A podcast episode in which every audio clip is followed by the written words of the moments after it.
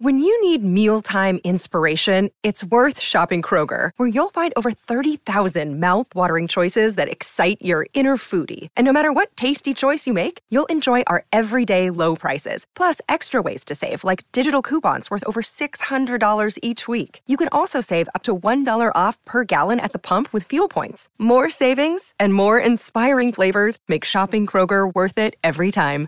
Kroger, fresh for everyone. Fuel restrictions apply. Another day is here, and you're ready for it. What to wear? Check. Breakfast, lunch, and dinner? Check. Planning for what's next and how to save for it? That's where Bank of America can help. For your financial to-dos, Bank of America has experts ready to help get you closer to your goals. Get started at one of our local financial centers or 24-7 in our mobile banking app. Find a location near you at bankofamerica.com slash talk to us. What would you like the power to do? Mobile banking requires downloading the app and is only available for select devices. Message and data rates may apply. Bank of America and a member FDIC.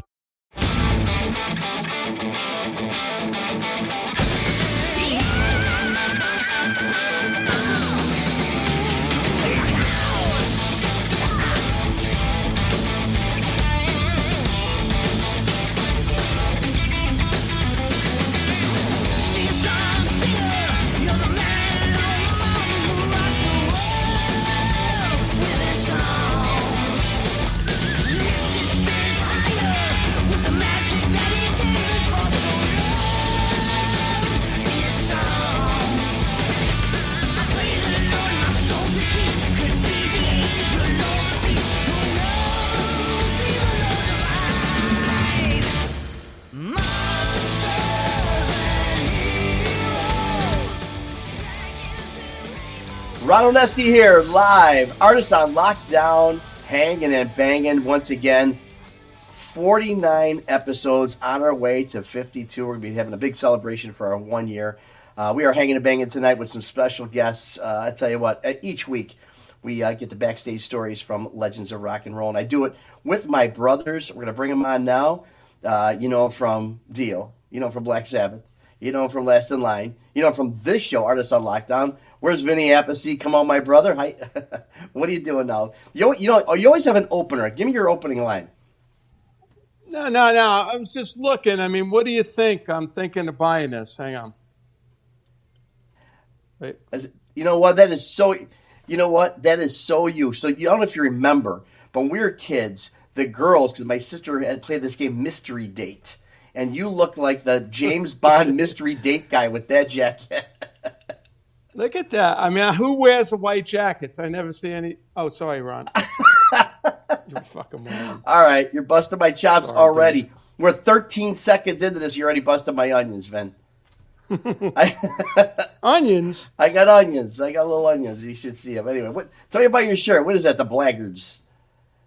Uh, I don't know. It's a band. I did an interview online, and they sent me a shirt, and uh, I like the colors of the shirt, the, the skull thing, you know, but I like the red kind of blood red thing going on. Well, I think you're wearing. For, I'm running out of shirts. I was going to say, I think that's why I'm trying to get the blazer. You know, I think uh, yes, I don't know. You got to be a certain kind of guy. I think that's why you're wearing that shirt for two reasons. First of all, it's a cool shirt. Second of all, it's clean. So, you know, it's not in that pile. And pretty clean, relatively. uh, Speaking of clean, but they speaking of, they sent me a coffee mug, which I love. It's one of these nice shaped coffee mugs. So every morning. Oh, really? So you use the Blackguard coffee mug, mug every morning? Black. It's a kind of an Irish rock band. So I'm gonna look it up. I'm gonna look it up. Hey, you know what? I gotta bring this our our our, our guy, our, our brother, because uh, I just love his look. Or lately, I don't know. It's so fatherly. You know what I'm saying? He's got this fatherly look. You know, Hey, everybody. I think it's because you're into white, dude. You're this is an off-white. This is like a beige. So white hair. White hair. Dude. I know that's what it is. I got it too. Hey, let's bring him to let's bring him to the screen from Vanilla Fudge. Uh, Jeff Beck, Rod Stewart, and so many other things from Drum Wars, of course, and from Artists on Lockdown. Karma, here it is. Here's Carmine Appice with his new look and his hat. I need a drum roll. there he is. I was saying, no, you know what? No, lose the hat for a second. Hey, dude.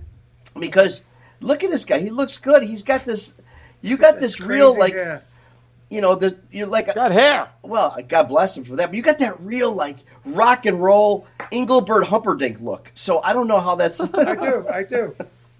I do. I, what's I with, what's with that shirt? This What's is with that this shirt? Is my, this is a heavy metal shirt, Vin. He's got all crosses on it. Look at that. Really? Yeah, Sparkly? Look, yeah, look. So they make those for men too, right? cro- they're all crosses. All crosses. I wore that for you, Vinny. I wouldn't wear Bloggett's shirt. You know. I, Rocket! I used to get gotta shirt. s- I got shirts from people at I did sessions too, and it, But Aunt Esty called. She wants her top that. Aunt Esty? You have an Aunt Esty? and that's uh, that's that's nah, there wasn't Aunt Esty. She's resting in peace for a Yeah. long time. But I, that yeah. just brought Yeah, her just up. got You it. should, Aunt- should have said Aunt Joyce. Aunt Joyce, yeah, Aunt Well, may she yeah. est in peace. Hey, let's. Uh, I, I wore this specifically so Vinny can bust my balls. well, he's got none left because. And I did. he- But I think Ron, I think you look really good. I don't know, man. I'm going down this road. I mean, I got. I was going to use some like I got some major, major jackets coming for you, Vin. That I think it's really going to. It, it I, may, mean, I have a couple too. I think it's going to literally arouse you, Vincenzo. I'm gonna wear them on on on a party on the first. Yes, but you look you look like a real, real freaking Brooklyn guy, man, I'm like Who? uh, I'm ready to be. Him? In, Yeah, I'm look- ready to be with the hat. in the Sopranos Not- movie or the next Quentin Tarantino. Not with that shirt. Yeah, on. that's true. Brooklyn, You get your ass kicked walking around. Get With out of here. shiny like that. That's right. Forget about It's it. hard to be tough wearing Aunt Esty's blazer jacket I, shirt. know, Whatever. I, I, I told, I, to, I knew. I wore this just for Vinny to buzz balls. well, That's because I fixed his computer yesterday. He was Oh having yeah, a man! fucking. oh my god! He was having a shit fit. I was. So I'm Called right, me three times. I'm three right, minutes. I I'm right called in my the middle of girlfriend. stuff. I'm right in the middle of stuff. I, I can't, Ah. I can't fix it. Well, you know what? It's good. And it was user error. User error. Isn't error. it nice to have a little brother you can count on, huh? Yep. yeah. But I got to call him 15 times to get him to call me back. All right, all right. Do I got to separate every you two? five minutes. Look, we could talk about your little brotherly freaking issues right now, or All right, come on. or we could get to some amazing guests that we have tonight. Let's do the guest. Let's Bring the amazing Let's guest. bring the amazing guest. I tell you what, I, I don't know. Every week we're just freaking the, the people that we have on this show is just tremendous, and tonight is no different. We're going to start out. You know this guy from MTV. You know him from VH1. You know him from so many. Uh, I was actually reading about him in Rolling Stone magazine uh, recently. Let's bring the DJ VJ extraordinaire, Mr. Matt Pinfield. Hey, buddy. Hey, Hey, what's going Hey, on, guys? doing? How are you, ya? right, bro. Hey, great to see you guys. Carmine, good to see you Yeah, again, man. It was great to just hang out with you in LA recently. And Vinny, Yeah, good to see yeah. you, You buddy. You too, man. How How are you man? doing? Good. I'm Doing seen you in great, while. man. Yeah. Well, yeah, it's great to see you again too. You know, I was just thinking about the first time I saw you live with Derringer, man. Oh, Like the 77, Holy 78 shit. when I New, uh, New York Palladium, and uh, Wow. it's been uh, it's, yeah, it's been. I just you know I had these long talk with, as soon as I found Carmine. Of course, I was right there at his ear because I love you know I've been a fan for so long. And a big record for me as a kid, you know, was the Beck Bogert & Appice album. Yeah. You know, I heard it on any WFM when I was a kid. I heard Why Should I Care? And I went, I'm going to go out and buy that when I was like 11 years old.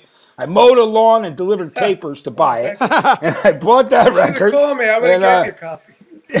I know. I wish I would have known your number. I probably, it, it probably, I would have looked it up, but I don't think you. Who's this kid called? If you would have looked it up, you would have got my mother and father.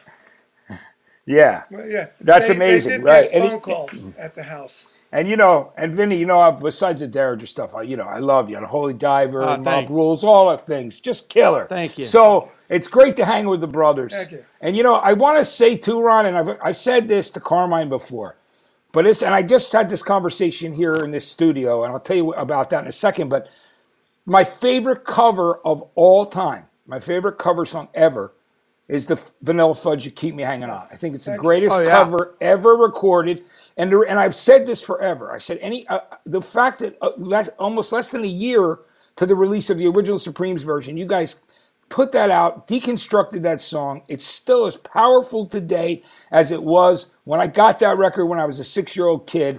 I bought that 45 on Atco. I actually made a t shirt out of it, and I should have worn Whoa, it today. I didn't think of I have a t shirt that is the label of the single. That says Atco. Wow. You keep hanging on to Vanilla Fudge right there, and I because I think it's one of the greatest recordings But- of all time. hey, time. Matt. I mean, I just never But lets Matt, up. you know, to just just to know? add on to that because he gets a little shy here, but to add on that whole greatest recording of all time, something that I learned on this show, and we've, we've referenced it a couple times. Not only is it one of the greatest, if not the greatest recording of all time, it was done in seven minutes for one take One take mono. with with no with no uh, monitors. Live. It was live. it was live. which Unbelievable. is unbelievable. I mean, you're you, the way you're playing like a train, man. You're just like that feeling, the stop and start, everything. Mark Stein's Yeah. voice, just it's so Yeah. good. Tim, Well, we're we're I mixing mean, now. We're mixing "Stop in the Name of Love" uh, with Yeah. Tim on it, and Tim passed away. And and that, we're going to try and get it out in the month. You should, Yeah. because- because both of them had had hanging on in their their movies. You know. And I love the fact that Quentin went at the end of Once Upon a Time in Hollywood. I was so excited it was Yep. on there. And he did his own edit of it, which he credits himself because Yeah. when he he took the album version and the single version, and he kind of like did a hybrid so it worked for the time. And it was, but it was so perfect for the end of that movie. And it's still one, of, honestly, one of my favorite recordings of Yep. all time. I, I, I tell everyone that, and it's, It's like, funny. My my older brother. It was his birthday a couple of days ago, and he, he called me yesterday, and he said, "Oh man." I saw this movie, Quentin Tarantino's movie, and Vanilla Fudge was in it. Did you know that? yeah, What is I know with it. that? Carmine, Frank. Carmine knows all when it comes to when that. it comes Yeah. to that. I work Where's, with his where's the check? Where's I the check? Yeah. I work with his office putting putting the uh, the mix together and all that. Oh, that's cool that you did that. That's amazing. Um, and I love that. So, I, with you two guys and drummers, and by the way, I'm in a studio right now. I am in Fischer, Texas. It's an hour outside of Austin, and the board behind me is the actual Neve board from from Graceland, the one that Elvis was Wow. for Elvis No Presley. kidding. And they would Oh, I sometimes ship thought it I around. thought it was a green screen behind it. no, it's real. It's actually that. Wow. There's Wow. also James Brown's microphone that he used for Papa's Got a Brand New what- Bag is here, and what are Carole you King. doing? What are you doing there? I'm out here working on a project, so I'm like I'm here for a few days, and it's really nice. It's in Hill Country, and um, uh, the guy, a guy who was from Austin, who had you know been in- a, a major original Fender dealer, who had given, who had got George Jones and people like that their first ever Fender guitars, uh, actually got a lot of the equipment here. So he bought Carole King's piano she used on Tapestry. Her piano is here in the other room. He bought it in '73 from A and M Studios, where she recorded I Tapestry. saw you So- tweet that picture. Yeah, it's it's beautiful, and this place Oh. is incredible. I'm just hanging out here doing some work. There's four golden retrievers running around. They're great dogs. It's just a cool, super super cool vibe. But you know, I love the music history stuff. You know, and so Absolutely. So being on here with you guys, with You're on the right Carmine, you and Vinny, You're on the Oh, right yeah. show. yeah, and I gotta also tell you that the guy who like got me set up in here today, who's a drummer, said "Realistic Rock" the book. He loved that that book. Carmine was like, he said it. It was the thing that got him really like. That's what he That's got what him made into drums. Good too. Yeah. Actually, I didn't go through that book. Liar. yeah. No, I, I didn't. I didn't. I went through stick control, syncopation, old Dick's book. Our teacher Dick, yeah. and then he put. But I heard him on record, so I copped all his stuff on record. You It was know, easy. it was it's easy. a- piece of cake. Speaking of copying stuff and everything, great drumming. Let's bring the next guest. Yeah. Oh, boy, you Well, it. you know what? I don't know. What's he got to do with copying things, though? But, you know, we'll find out. You know him from Styx, of course, uh, but just a great guy. He's got some great stories. I can't wait because I've got a personal, personal thing with this guy. I can't wait to bring to uh, the show. Let's bring him Todd Sucherman from Styx. Yeah. Hi, Todd. Hey. God. All right, Gentlemen, how are you? Todd. Good to see you, brother.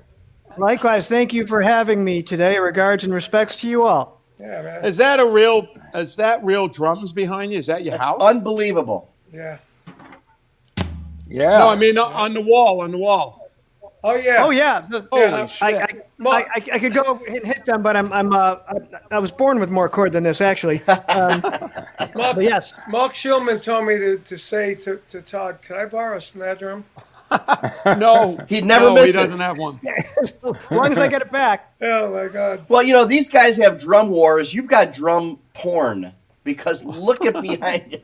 I mean, really. And you know what's kind of the one of the sexiest thing about that is your racks, is those shelves. Are those oh, custom? thank you. I mean, hey, um, you got a nice rack there, buddy. well, the, the sort of, I, I don't know how interesting this is, but the, the original racks over here were actually lac shelving from IKEA that I got when I lived in Los Angeles, Okay. easily uh, 20 years ago. And those are long discontinued. And so I had to have a carpenter um, make them, you know, replicate them at a much greater expense than Oh yeah. IKEA was. Oh yeah, I bet. So, Very cool. uh, but yeah, had, had to keep it symmetrical. That's cool. My my Very, snare very- drums are under a table, a coffee table, and That's the thing. We've had so many drummers on the show, obviously, and they all have them either in forest uh, piles or or here and there. I mean, that is the most organized. You know, it's, Yeah. it's almost like an exhibit. yeah. like- well, I mean, I, I, I know you guys remember like Frank's Drum Shop and, Yeah. and Drums Limited in Chicago, right? Sure. Mm-hmm. Yeah. Uh, you know, I grew up in Chicago, and you know, my father would take me down there, and there, there are two competing drum shops that were just a couple doors down from each other, and you know, you'd, you'd go there, and there'd be like the little old guy with like the bellman hat and hat, you know, uh, like right out of a David Lynch movie, you know, the little guy that would run the elevator, and you get in the elevator, go up to the fourth floor, and the the elevator doors would open, and it was like the Yeah. Willy Wonka, you know, you walk in. Right. So I, I, if I, if I were to psychoanalyze myself, I think I kind of wanted to create that that vibe, that childhood wonderment vibe every time I walk in here. So, so here's the thing. First of all, I love. I, I'm a huge fan of Todd, and he's a he's a Chicago guy, so you got to love that. You know, we share that in, in common, of course, and so many people that watch this show. But if you're from Chicago and you're old, I'll say, um, you know about something that was huge from the 1930s to I don't know. You have to correct me, uh, Todd, about 1960s. But there was a joint. There was a joint. You know where I'm going here, Todd. There was a joint called the Chez Paree. And that was the place. That was the club. That's where, after all the big shows, Sinatra, Dean Martin, Sammy Davis, Louis Prima, everybody hung at. Gene it was Krupa. amazing. Gene Krupa, all of them. And uh, a, a guy by the name of Jay Schatz uh, uh, owned it, or um, not originally, but uh, in the 40s. I got to know him and his daughter. And uh, it's an amazing, amazing place. It's not around anymore, but with amazing history. And Todd's dad was the house drummer for this place. Ah. Wow. He was one of the house guys for 18 years. Wow. Man. And played with everybody. He did a gig on Krupa's drums when when, uh, Wow. when uh, Krupa went there. He let him use his drums. Uh, but yeah, I mean, you know, uh, he was a doctor. He was a podiatrist by day, and he gigged at night. And he had offers to go on the road, but he could never go for more than like a couple weeks. He was Lena Horne's drummer for a while in the 40s Wow. and maybe early 50s. Uh, and he did some stuff like that. But yeah, you know, do you remember then in the 90s, the location where the Chez Paree was, 610 North Fairbanks, On that was a place called River North Recording Studio. Huh. So as I was coming up the ranks in Chicago, that was one of the big studios. So it was a, a buzz for me to think this is where the Chez Paree was.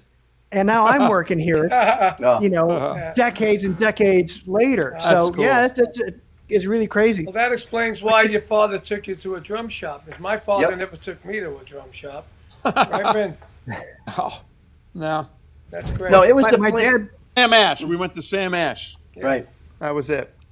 Brooklyn. But my, my father's office was downtown, and it was like three blocks from the drum shops. So on Wednesdays and Saturdays, he worked half days. I'd go down there, just you know, be a kid, hang out at his office, and then all right, let's go, boom, and we go hit hit both places, and you know, I just walk around with my wide eyes, my mouth So just open. another question. Uh, all the drums in the back that are piled up, are they all the same brand? Uh, this this is the, the Sonor Forest, and then over there is the Pearl Forest. Oh.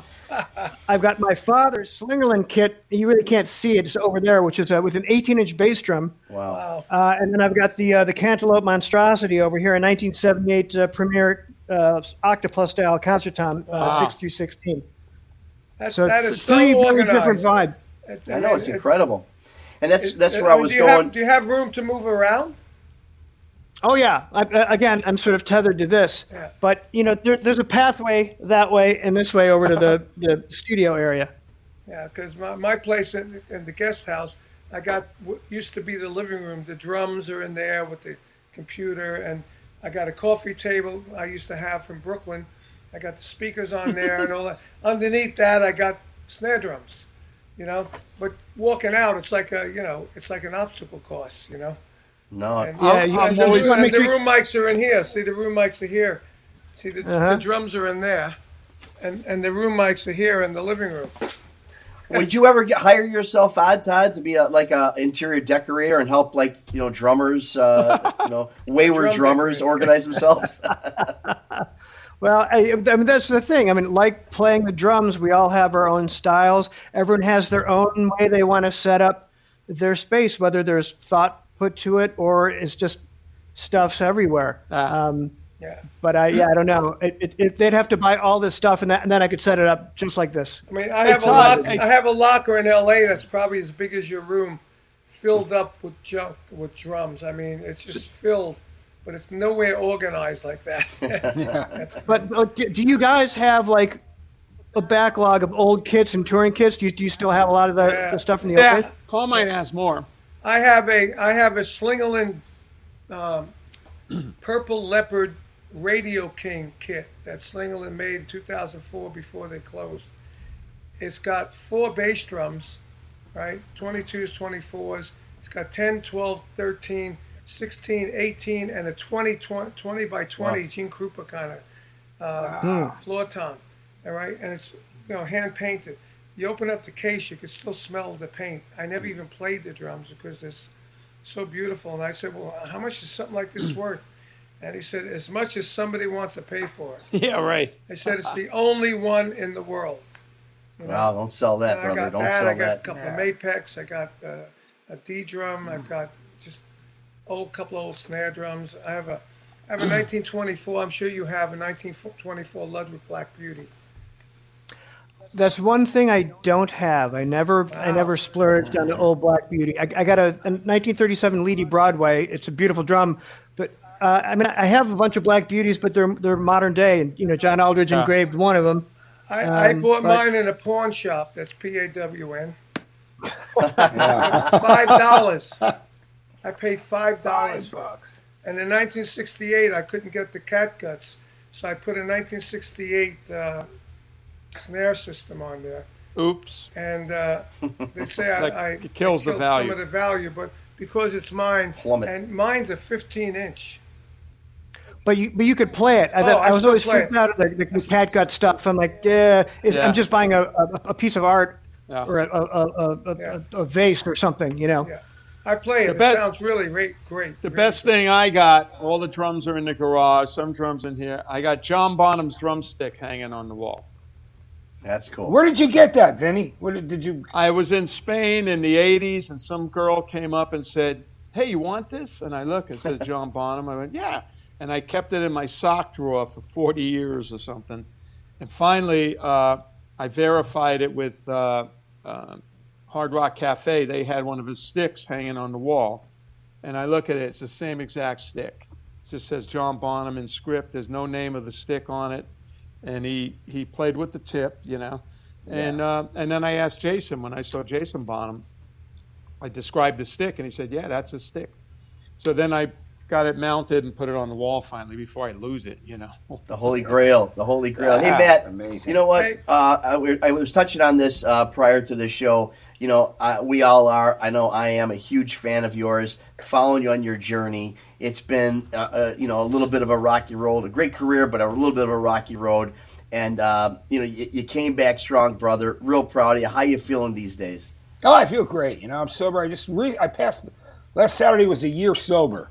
You know, God bless Oh, you. good. So Yeah, I'm good for doing you, good, man. man. You know, Good. just uh, feeling really good, guys. And you know, I mean, most important thing to me, obviously, is uh, is music and my kids. You know, my family, and I and I just you know, so I mean, I'm completely feeling great. You know, better than ever. You know, you guys know I got hit by a car two and a half years ago. You may or may not know, but that Yeah, happened. an accident. Yeah, that was I didn't know. crazy. I didn't know. And- I yeah, didn't. Carmine. I was literally crossing the street in Hollywood. I was sober actually while I was crossing the street. A woman ran a red light, 40 miles an hour. I tried to jump out of the way, snapped my leg in half, compound fracture. Oh. Head went through her windshield. Oh, she my- hit the brakes. I went in like a bullet, and it tore oh my head open God. and tore my ear off. And then I just literally like f- flew out and about 15 feet landed on my back and my head, and Oh, miraculously wasn't paralyzed. You know, um, but I learned how to walk again. You know, um, and uh, I you know I was on a walker for a long time. I hope you Still going to rock shows. Still going to rock shows. And also, I hope and you I got had a a cane. Hope Nothing you got a stopped good you. lawsuit on that one. Oh You know, my I, I'll be honest with you guys. I didn't because uh, the person had really bad insurance and they didn't really have anything. And I, you know, Oh, we did an asset God, search. That's and- horrible. So, I mean, I, I could barely make my hospital bills. But, you know, I, here's how I look at it in a positive light. I t- try to put a positive spin on it. And that is, I could have been one of those people that got a lot of money, but, like, no longer could use my legs or speak Yeah, right. or have my face smashed up. So I got to look at the bright side that I'm grateful I can still do my radio shows, man. I can go see, you know, see music. I mean, I'm, I'm, I've got full use of my legs. Wow. Just a metal rod in there, but I, you know, I'm hiking at Griffith Park. I'm all over the place. Well, So- what kind of rod? Rod Stewart? you know, right? Speaking of guys, I mean, it's it's amazing. I just love that I'm with the with the two brothers and Todd. It's it's great to meet you too. I know that. Like the- you're not far away, man. How how how far out of Austin are you right All now? right, I'm in I'm in Fischer, so I'm in Hill Country. I'm like literally, you know, um, it's like in that area of Fischer. So it's it's it's Studios by Fischer is, is this place, and like I said, they bought right behind me is Elvis Presley's the board, the Neve board from Elvis Presley's Graceland that was they would disassemble in three pieces and send it on the road, but it was it ended up there. The Carole King piano's in the next room, and and crazy. the, uh, and a bunch of other really cool stuff that's here. And I just uh, so I'm out here working on a project, and it's just really nice to be out because I'm usually in LA. You know what I mean? And, uh, for now, Yeah. but but I'm an East. Because I'm I'm west of Austin in Bee Cave, and I, I fell in love with the, the hill country out here. It's just the beginning of the hill country before it really gets you know further uh, further out west. But uh, you know it's beautiful, isn't it? It's gorgeous. You know, I think I'm a little closer to San Antonio, which you know I, I haven't been near there in years, but it's really nice. And you know, I, like I said, I love Austin, and I think it's Texas great. is cool. Texas Yeah. is great. There's A lot of- a lot of great places in Texas. A lot of great music history too. Yeah. You know what I mean? And I just love. I mean, I still have not gone to Lubbock, Texas, because I want to go to Buddy Holly's play, birthplace, Right. or Clovis, New Mexico, where Norman Petty's studio was, where they, he would cross the border and record. I mean, there's so much history, man. I love all of that. You know. We are, that's the thing. That's what the show's all about, about the history. Um, you know, Todd, obviously, uh, you know this in, in July coming up, it'll be the 25th anniversary of the loss of, uh, of uh, original Styx drummer John Panozzo. And, um, and also when, you know, you took over for him uh, as a friend of the band at the time. Um, it's going to be a very special time in July uh, when when we hit that that mark. Um, you you know you came into the band when John wasn't wasn't well, and um, yeah, and you were you were just trying to you know you're trying to make things happen. And then they asked you to, to join full time when he passed.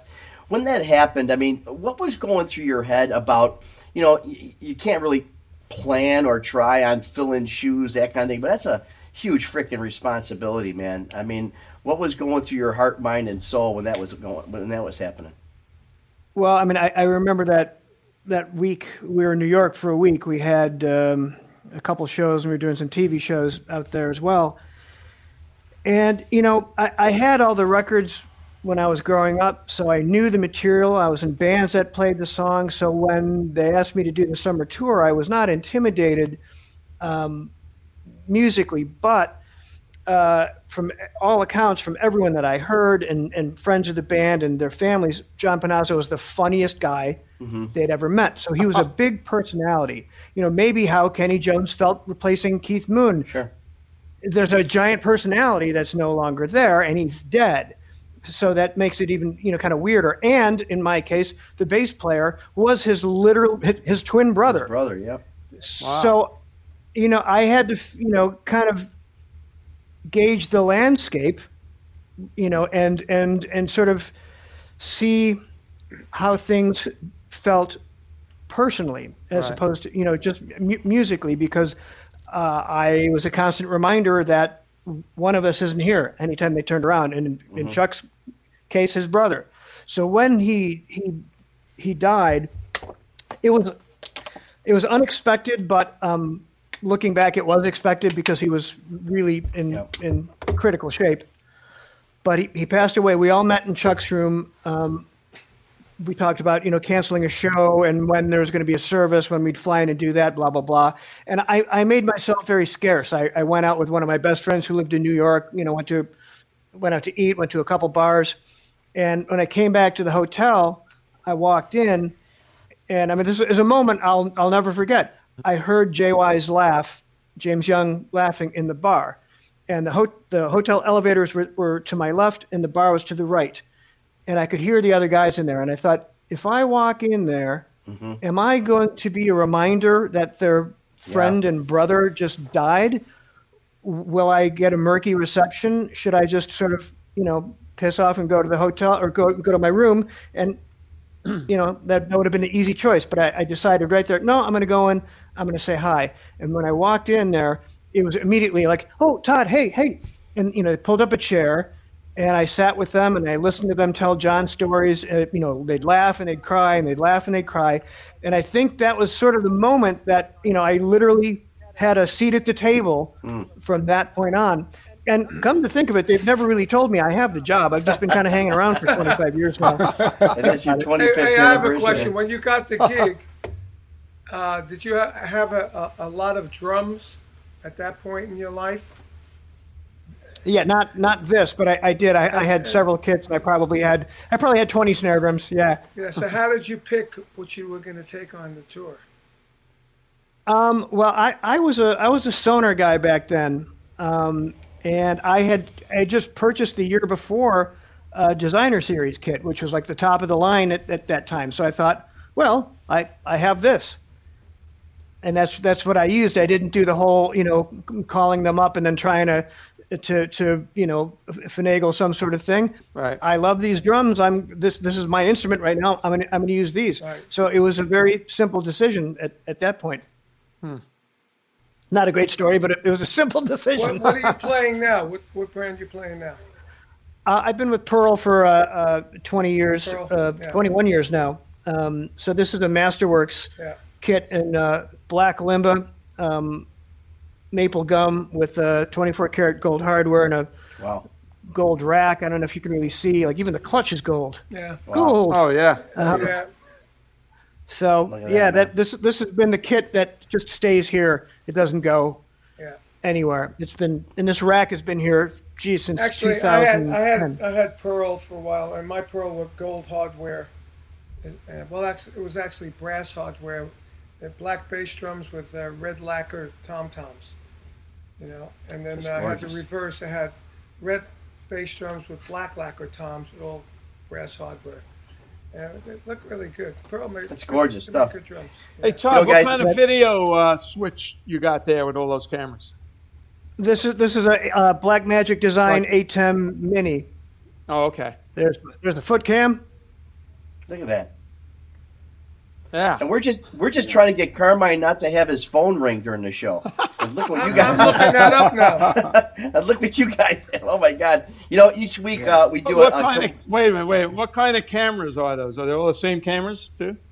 GoPros. These? Yeah. Yeah. These are uh, GoPro uh, Hero Seven yeah. Black. Okay. I mean, have you, you spared been, no expense there, man. Hey Todd, have you been like just doing uh, some lockdown remotes from there and, and doing uh, back and forth? Because I know you guys have a new album yeah. coming out. You guys have a new album coming out, right? Yeah, we, we do. We just announced it last week, actually. Uh, yeah, I mean, you know, when I built this place, I just wanted a soundproof place where I could go. And then out of necessity, it became a recording studio. And then with the pandemic, it became a film studio. so yeah, that's cool. I, I, wonder what it'll become next. Um, but, that's great. So yeah, so so I got all this stuff, and it, uh, you know, when the pandemic hit, I'm not an engineer. I don't know how to run any of this stuff. I, I don't have the interest in learning it, spending untold hours troubleshooting electronics because I see people who know how to run the stuff, how much crap they got to fix, and that's you know, if you remember the beginning of SCTV with the TV sets going out the window, yep. yeah. that would be me trying to figure this stuff out. Yeah. Um, it would so, be a great bar. I mean, really would. It would, it would end up being that, uh, except there's no restroom out here. You, everyone oh, has to go in right. the house. Um, but uh, there's there's a, a, a, program called Audiomovers Listen to, and that uh, is on the main setup over there. And any engineer anywhere in the world can run the rig and then other people can get a, a invite link, a, a private invite link, and they can listen in their studios in, in full res uh, uh, audio. So I've been doing records like that where you know, hey, can you play something different in the going into the second chorus? Sure. Punch me in, Jr. My engineer, who's at, at his house, and boom. And so we did the new Styx record here like that. I did 17 songs in three days, Wow.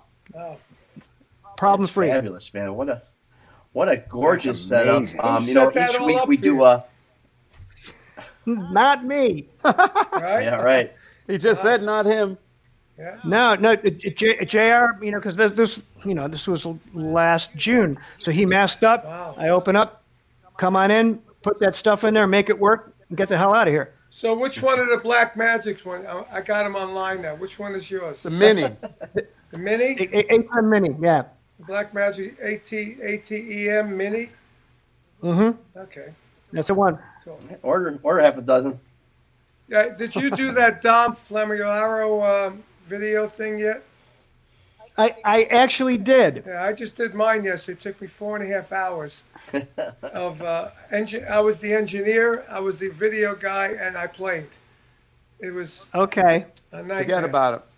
Forget I'm about doing- it. I'm actually got I- Nicko McBrain's coming over here on Monday to Nicko. do his, and I'm going to engineer and video him. Good luck Please on tell that. him hello. Yeah, Good luck on that. yeah, I know. Good luck When- on that one. When when great. video's involved, man, it's, Oh, it's a whole nother nightmare. story. Nightmare. Except for Todd, he's set up. and I did. It's and a I, tough But, one. but that's what everyone wants now. Everyone, hey, can you do drum tracks? And I'm like, hey, can you fil- film it? And I'm like, so I got to shower now. Yeah. Yeah, right. Right. Yeah, I got to do your hair Exactly. now. Like Yeah. Yeah, I can't, I can't Vinny's wear got my some jammy hats he pants. can send you. Use a Vinny You're hat. right. I mean, I have my, I have my underwear on now, but nobody can see below below here. You know. Me too. Well, I, on, I the- hope on those stuff sparkly. on those visuals, on those visuals, Hey, Ron, what are you wearing sure- under that jacket? I bet you'd like to know, bro. Right? I bet you'd like to know. Hey guys, we'll be right back after a word from our sponsors. Welcome back to Hanging and Banging right here on Artist on Lockdown. All right. Very good. Every Thursday, Artists on Lockdown, hanging and banging, just like tonight with these guys. We got Matt Pinfield, Todd Sucherman with us tonight. And you guys, thank you so much for joining us. This is just so much fun. Hey, I like that you. little leg twist you did there. That was kind of very happy of you know, very happy. You know, I it's thought something. he made a good host. I, it it was like a really good high energy commercial. Come thought it was on. I mean, you, so you got to see what, what we're comparing these uh, good. that commercial Todd, to, guys. Todd and these guys Matt, have this done. is this is Ron's first commercial, so we're critiquing Give it a here shot. on, on the air. He I did gave it a, a he did a good job, Ron. It reminded me of some of the I'm sure some of the commercials that Vinny and Carmine and I saw, you know, growing up, coming up in the years on New York TV, right? exactly New Back York in TV. the, you know, PIX or uh, NEW, Yeah, yeah, yeah. five, five, nine, and eleven, right? I mean, those, you know. Yeah. But it's That was amazing. Matt, you, you've obviously done so many interviews, so many shows, talked to so many people, but I really, I've got some I, just questions I want to know all about in 2005 when you brought the Rolling Stones together in the same room. First time, I don't know, was it like in 30 years or something? Yeah, it was about 33 years, I guess, or something to that effect, where they had all been in the same room during an interview. And since then, they haven't done it either, which was a pretty amazing thing. It was a, I consider myself very lucky and blessed to have done it. Um, it was, you know, around the time of the album, A Bigger Bang. And when Charlie Watts, guys, you, we got three drummers on here. When Charlie got the throat cancer, the guys got a little, they started to think about their mortality, you know? And so what they had done for the first time in years when they made that album, A Bigger Bang, was they actually made the record together. Because, you know, for all those 80s albums and the early, like, and, and 90s albums, after Tattoo You, were you know they were never in the same place together. Almost almost never or at least not all of them.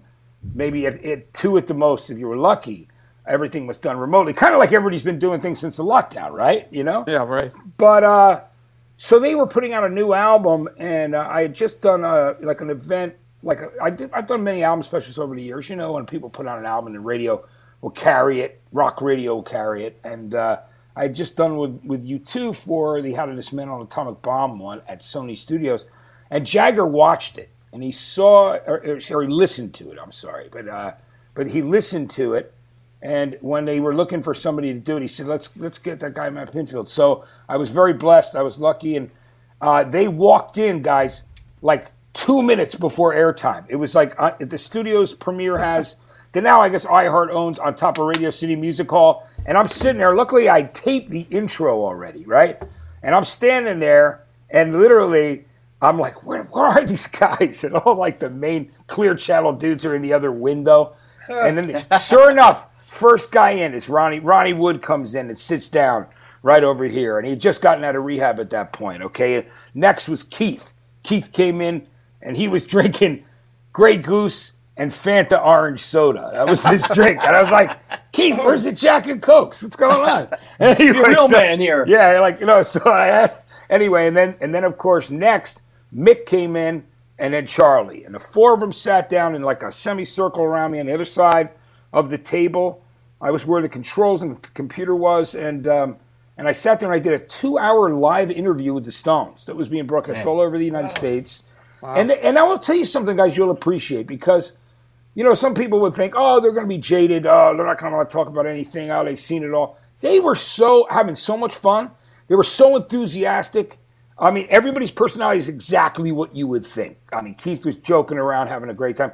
Mick was the consummate gentleman, bringing it back around during the interview. Charlie, I was told, this is a great story. I was told by their press guy, this guy named uh, Peter King or John King, who had been with them literally since the London record days. I think he was with them like uh, all the way since like Aftermath or something. And uh, he said to me, he goes, Matt, I want to tell you something. When you go to ask Charlie a question, count to three slowly. If he doesn't answer, turn and go to one of the other guys. so I asked Charlie Watts a question, right? So I go like this. I'm like, I ask a question, and I'm counting in my mind. One, two. And sure enough, he jumps right in at three, so I never had to do it. He got there quick enough, but I guess in some past interviews they were a little uh, concerned. But the best part about it, guys, that you'll appreciate as Stones fans, right, is that when we were off, like when we were playing the album, because it was all live, you know, it wasn't taped and then cut together. This was being done live for two hours, being broadcast around the U.S. and New Zealand and Japan at the same time.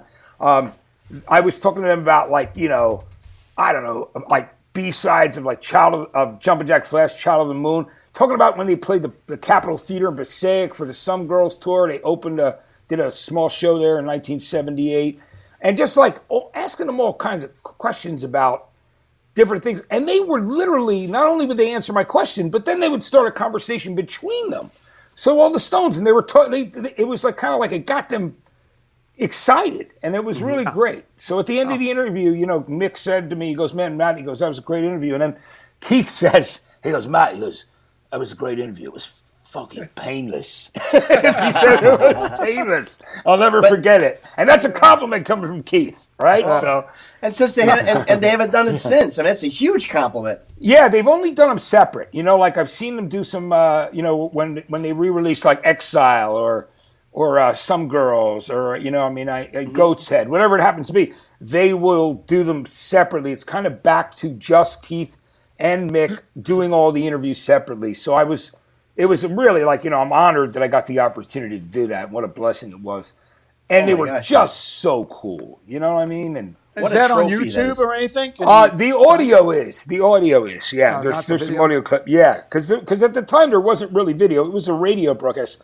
So Ah. But there were pictures and stuff like that. I wish don't you Yeah. wish I wish I had photos. I mean of a lot of of a lot of things or What, video. what what year was that, Matt? What year? Like 2003 or four. I mean, think about four or five, somewhere like I think it was that. five, actually. Yeah, yeah. So it was around that time, but it was it was incredible uh, to have the opportunity to do that with the Stones. You know, so oh, that's really. I mean, you know, it means a lot to me because like, it's like you know when I say when I talk to you guys, everybody on this call, and you know, I've been been fans of all of yours for a long time. It's you know one of those things where I love to do band interviews and I love rock and roll and I've loved rock. You know, it's been dri- driving me all my life. So you know, the people that have gotten interviewed, I feel very very blessed. You know, like you know, Page Plant and, and John Paul Jones or Townshend and Daltrey or you know, I mean, the, there's I've it's just been an incredible experience for me. You know, Paul and Ringo, never, you know, Ringo and I actually are friends. You know, out here, well, when I'm back in Los Angeles, which is amazing that you know, to hang with. He's the only with Ringo. guy, the only Beatle I never met. Which you guys would get along great. You guys would get along unbelievably. I know that, you know, and I know he knows who you are because I know we've talked about music. Oh, yeah. You know, on a Monday I, night I did group- one of his d- the DVD uh, de- dedicated to Ringo a few years ago, and uh, and he was on the cover, and, and he had to approve it all. So I know he don't know who Vinny is, but he knows who I am. Hey, can I ask you guys? Did you? Because you guys were grew up in New York. I gotta just ask you, Carmine, Vinny, did you guys ever see the Beatles? Um, oh, uh, you played, play, uh, played like you were you were playing at the same time for a while. I play. I played with John Lennon for a bit. You, and you were on like Walls and Bridges, right? Was that what you did? Around that on? time, yeah. And then uh, we started with doing hand claps on the Whatever Gets You Through the Night, my band. But I was Yeah. like six, 16 years old. I was going to high school. And then uh, we had a room up the record plant to rehearse. We were managed by them, and John would come in all the time and sit down, watch us, smoke some joints with him, and uh, played pool with them. And then uh, he asked us to do a couple of videos. And then he asked us to do a live show at the New York Hilton that was on TV, and we did it. And uh, and I was still going to high school the next day, so it was And really tell them crazy. that story. Tell them the high school story. That's And amazing. Then, and then uh, and then um, then I found out a couple of years ago that was his last live appearance. wow. So I would go to school the next day, and I'm drumming on the desk, you know, and all that shit. The teacher's trying to teach, and she's going, "Wait a minute, wait, a minute, who's that drumming?" And she point, "Vincent, stop that drumming." And I'd stand up and go, "Hey, excuse me, did anyone else in this room play with one of the Beatles last night?" And I got up and I left. That's great. And I got That's up and left. I left. That's, that was it. Yeah. But that Like it- you know that that's the, the cool parts of, of you know the, the human parts of you guys. I mean, you guys are big stars, but you're also fans as well. And you know, um, uh, I, I go to Todd because Todd, you know, in, I mean, you guys in L.A. and, and other in, in Nashville, whatever. There's so many stars, so many big bands. Chicago, we have Chicago, we have uh, Smashing Pumpkins. We don't Earth, Wind and Fire. We don't have a whole lot. But you know, Todd, you're growing up in Chicago. you had Gene Krupa. I know, but we didn't have Gene Krupa. My dad Yeah. had Gene Krupa. But who we had, who Todd did. and I had, we're got to be relatively the same age, kind of. Todd and I had sticks.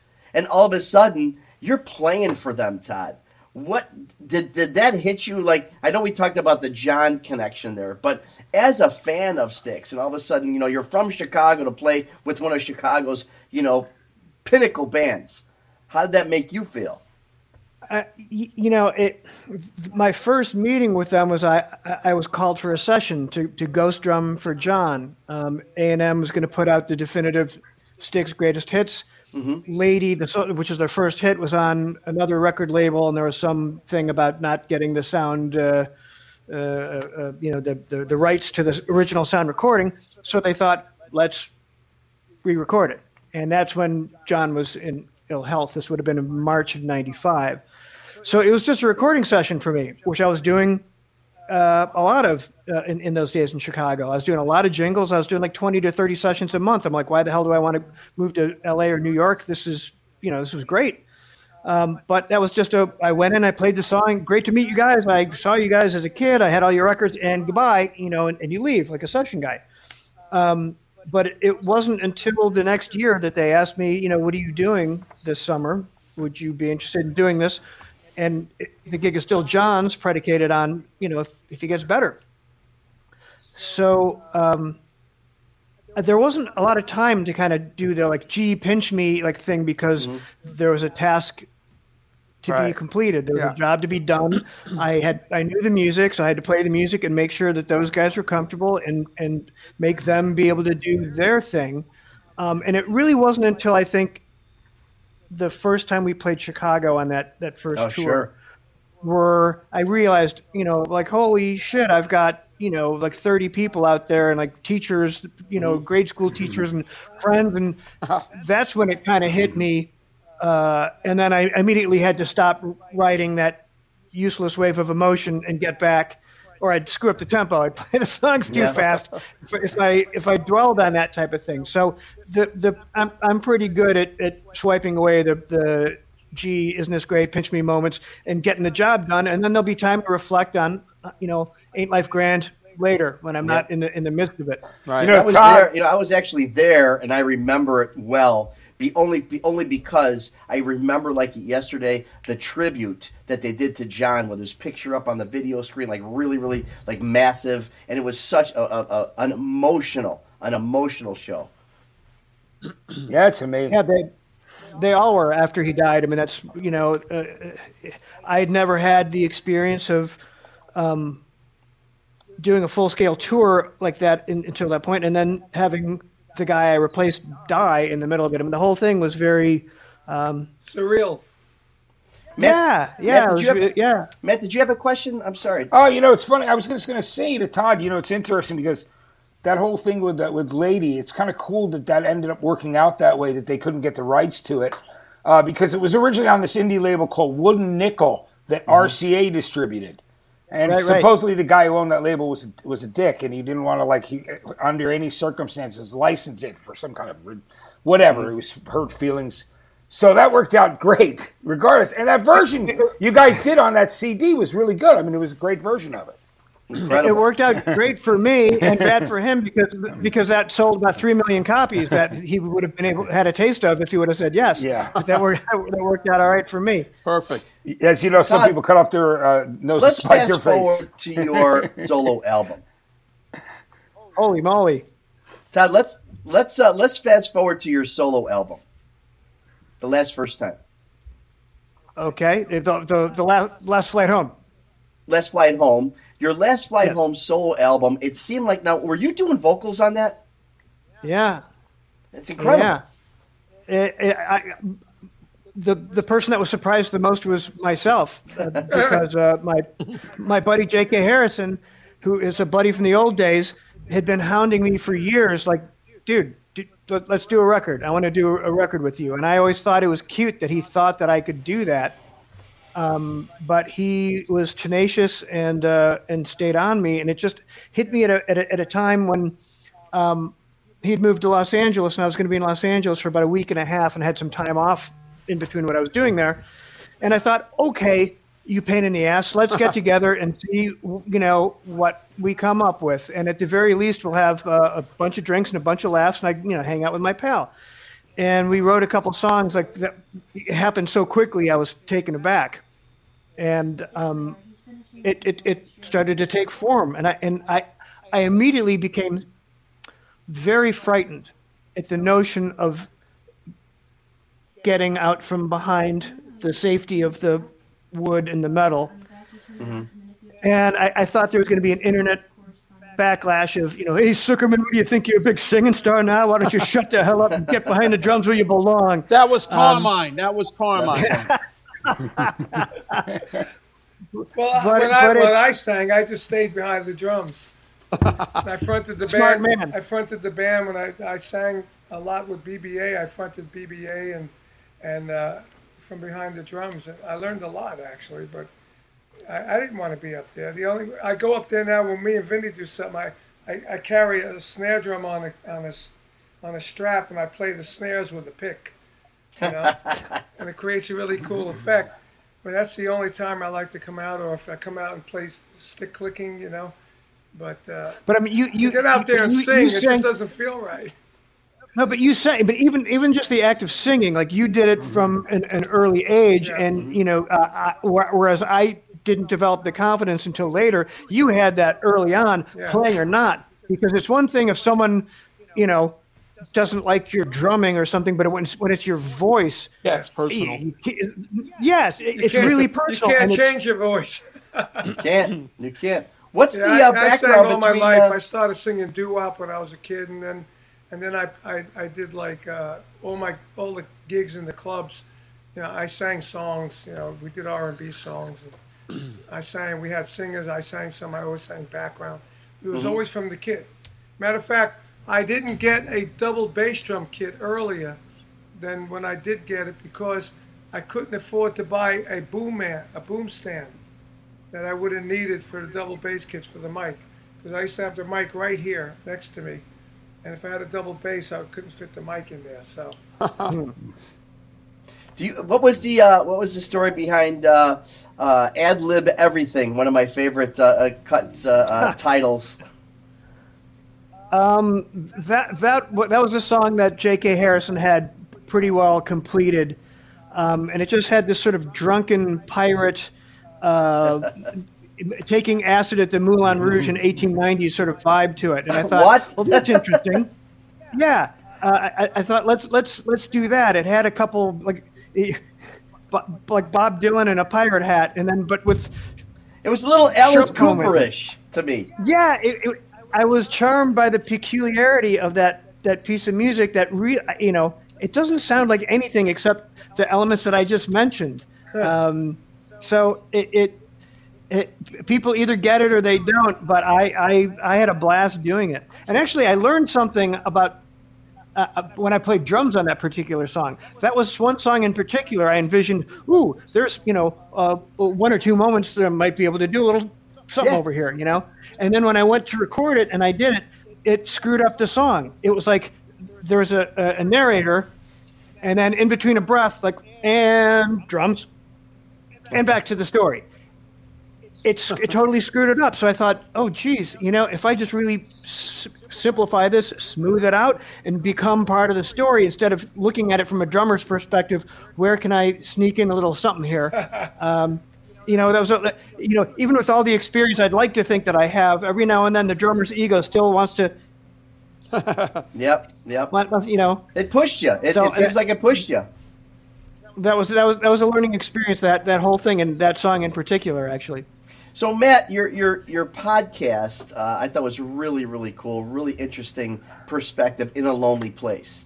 Yeah, well, you Um, know what's funny? I don't do it anymore because I Right. did it just during lockdown. Thank you for that. It was uh, it's a it's a Humphrey Bogart mu- uh, movie, a Smithereen song, and it was like uh, it was a great title for being by myself in my uh, in my apartment and just interviewing people.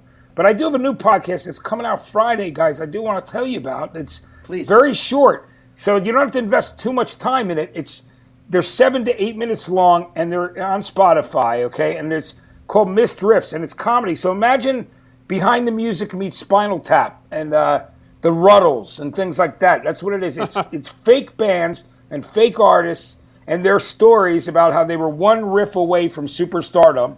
Right? They don't they, they don't exist, and these really crazy songs that these guys have written. So I'm working with these guys. It's really funny. If you go to Spotify now and check it out, there's a trailer on there. Once again, it's called Missed Riffs, and and there's three short episodes coming out on Friday. They're always short. They're like like I said, so you can blow through them in like seven or eight minutes. It's the story that is ridiculous, and then it's the song that's even crazier. So it's it's really fun. But there's a two minute. cool.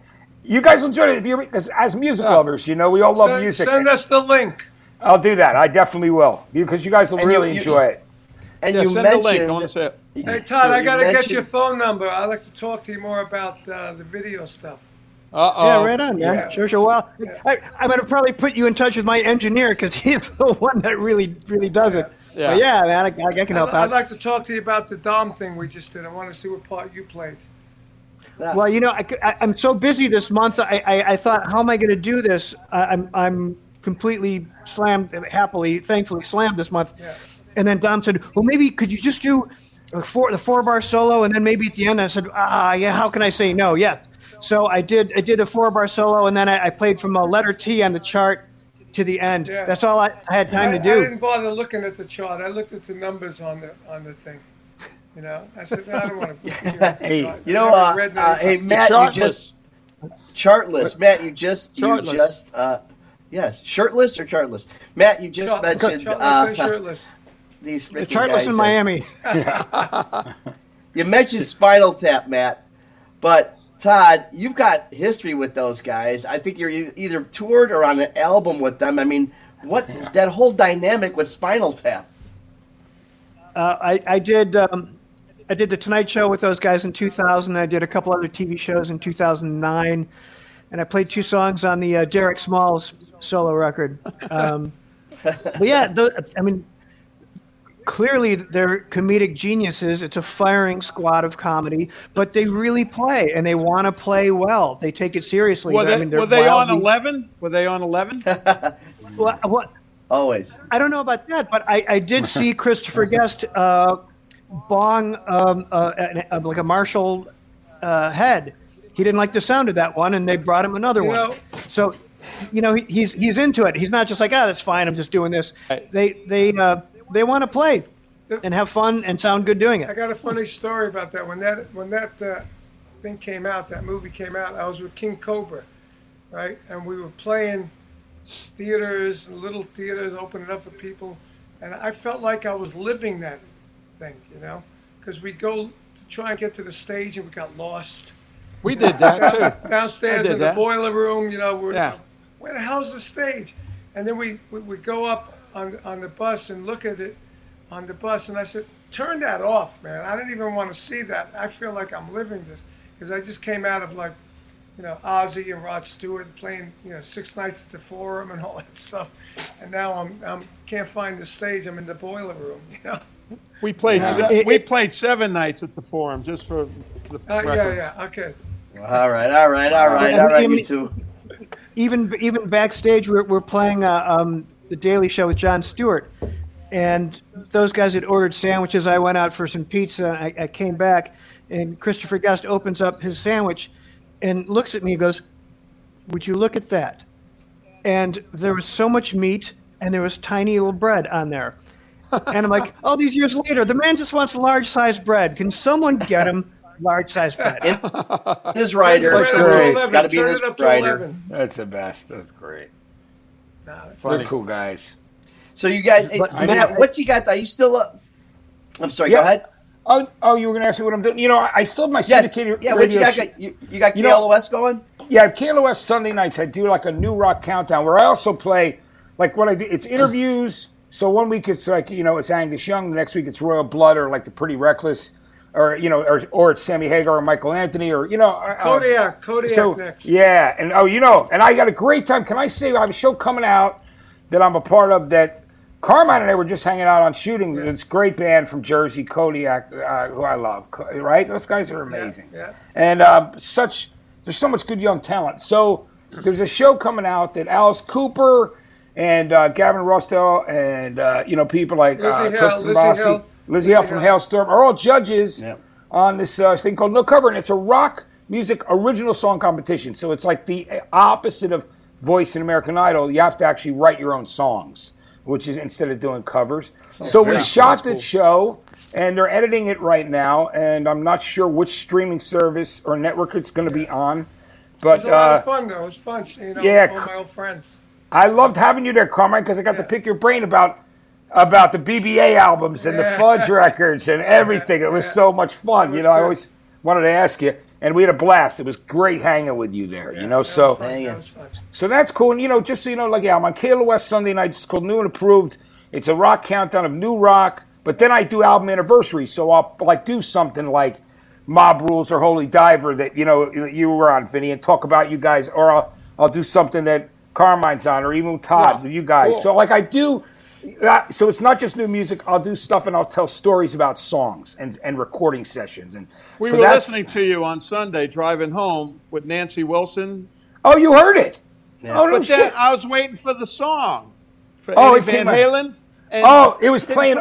Oh, the instrumental was playing under it because it was a quiet instrumental. Did you hear it? And then we.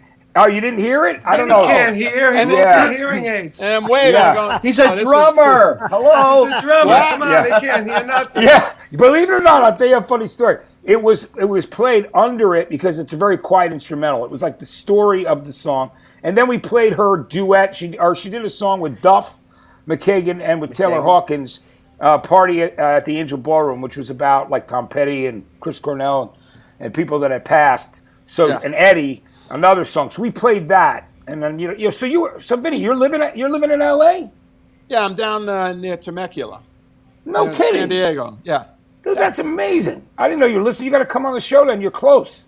You know? Yeah, I come, I come on the show. Yeah, you got to do Come that. on It's crazy. down. Send you an email Yeah. after this. Yeah, Get we'll do ready that. for That's your good. balls to be busted. Yeah, I want all you guys on this show. Just just don't wear a white fun. jacket, I tell Uh, you. quit Yeah. picking on me, you. Yeah. Hey, Matt, we wish you the best. Uh, Todd, we hope, uh, I'm sure you'll be hitting the uh, the tour circuit uh, on the, the new, uh, the 17th studio album, Styx, is dropping in June, Crash of the Crown. You'll probably be touring that uh, this year, hopefully. You guys going out? Uh, yeah, we're going out. We're doing nine shows next month. So Oh, uh, that's great. you know, b- b- baby steps into a new world that we once knew very well, and it's you know going to be some new terrain. Yeah. Todd, I'm excited. I got to meet think you it's- one of these days. I gotta I- just- I- Yeah, man. Right on. and also, Tommy's going to be on the show soon. Just so he's going to be on my on the on the KLOS show. oh, fantastic. cool, T- you know? Tell him hello. Yeah, right. Did you guys do? did- was the album made in lockdown? Like, is that was how it was done? Yeah. Yeah. yeah, I mean, I did everything here in, in three days, and then there you go, lads. Ha- Yeah. have at it. So that- That's how we did. it. I mean, I I mean, I haven't seen any of the guys since February of 2020. Wow. Wow. Oh. Well, Matt, maybe you could feature. I think, I believe. Correct me if I'm wrong. I think it's Paradise Theater's 40th anniversary this year of Styx. So maybe you Yeah. could feature that album mm-hmm. on your show as a Have to do something from album. it. Oh yeah. Anything? Absolutely. Yeah. Always. I love to go back and do album anniversaries and talk about the recordings and songs and what the songs are about. It's it's a blast. I mean, it's it's you know. I live for that. I mean, I love. I just love. That's why rock your history. interviews are so good, Matt, because you're passionate about music, rock, everything, and, and You live it. and some of these guys do, do interviews, and you go, they seem bored, you know. Yeah. Yeah. You're in All right, it, that, that's a shot. Thank you, isn't? Vinny. I That's appreciate shot. That's really nice of you to say. That means a lot to me, yeah, guys. yeah, it's really That's good. something. It's good. Even I felt that when you did it at that no cover show. You were Yeah, I- very enthusiastic, unlike most Some of other people. interview guys. You know. Yeah. you I trying had to an at interview me? the other day. The guy goes, "So in this other interview, you said that uh, Tony Iommi." I'm going, "What are you reading the other interview for?" Yeah, I just ask me. interview. Come up with something new. Yeah. You know, Like, You know, I. I got to say this, guys. I mean, it's I just lo- because I love music so much and I love rock and roll, and I really care about it passionately. Right, And, those, and what what you guys shows. are doing and thinking when you're creating and and uh, coming up with the ideas of the instruments that you play, the songs that you write. To me, that's what I live for. I'm, it's it's my passion, and I've never lost any of that That's that I've had since I was a kid. You know, I just because it's still what drives me. I mean, you know, I, I just love music so much, and I'm really grateful guys, I'm super grateful that I'm still doing it all these years Well, later. you know what? You When know? we- when we get Yeah, we all are. When we Yeah, get this right. new, you keep me hang, When we get this new song by Fudge out, we're gonna send you a copy. Oh yeah, I'm dying to hear it, man. You know Because it's that. got the same kind of power as Hanging On. Yeah, You know, Hanging On was mono. I know, right? That's stereo. We're missing this one mono. Is what yeah. I'm I'm glad you're doing it. That's cool. You're doing it, mono. That's great. Yeah, and I'm using my old Ludwig bass drum that has that old sound too. So Yeah, the that record was- sounded like thunder, man. It's The so bass drum was the loudest thing on "You Keep Hanging On." It was the Yeah, loudest thing. on it's so great. Yes. I love that. It's just, Matt, it never just, uh, loses a power. No. You Listen, know? Matt, we gotta we gotta thank you for joining us tonight. Very very exciting to meet you and see you live in person. We wish you the best. Keep on going. Be strong. For a lot of us out there, a lot of people are, are, are really appreciative of what you've accomplished, going through your struggles and being as successful as you've been. God bless you, brother. Amen. Uh, Todd, Oh, thank you, you know all the best to you. Tra- uh, traveling on the road, hitting it hard, uh, touring your new album. It's been an honor to talk to you and and you know keep uh, the Chicago blood going, brother. Really appreciate it. Todd Sucherman. I, I, Yes. I had Lou Malnati's pizza tonight, just so you know. he's a real deal, real deal guy. We're gonna send you some Gina's Juice hot dogs or some other things. We're gonna send you you some gotta, you gotta Portillo's have you out gotta there. have some of Ron's some of Ron's meatballs. Meatball. Uh, yeah, That's great. Uh, meatballs. great That's meatball. great. Uh, well, you know what? On, on that note, on that meatball note, Todd, Todd Sucherman, Matt Pinfield, thank you so much for joining us, hanging and banging. Everybody, make sure you Great smash, you guys. Thank you. smash that Facebook uh, uh, page to like us and follow us on our follow us on our YouTube channel, our podcast on Spotify. Hear us on iHeartRadio. We're here every Thursday, six o'clock Central, seven p.m. Eastern, on Hanging and Banging Artists on Lockdown. Next week, you'll see the guys from the Alarm. Thanks for joining us. Thanks to my co-hosts. Uh, Carmine and Vinny, love you, brothers. Have a great week, guys, and we'll see you next week, next Thursday on Hanging and Banging. Bye bye.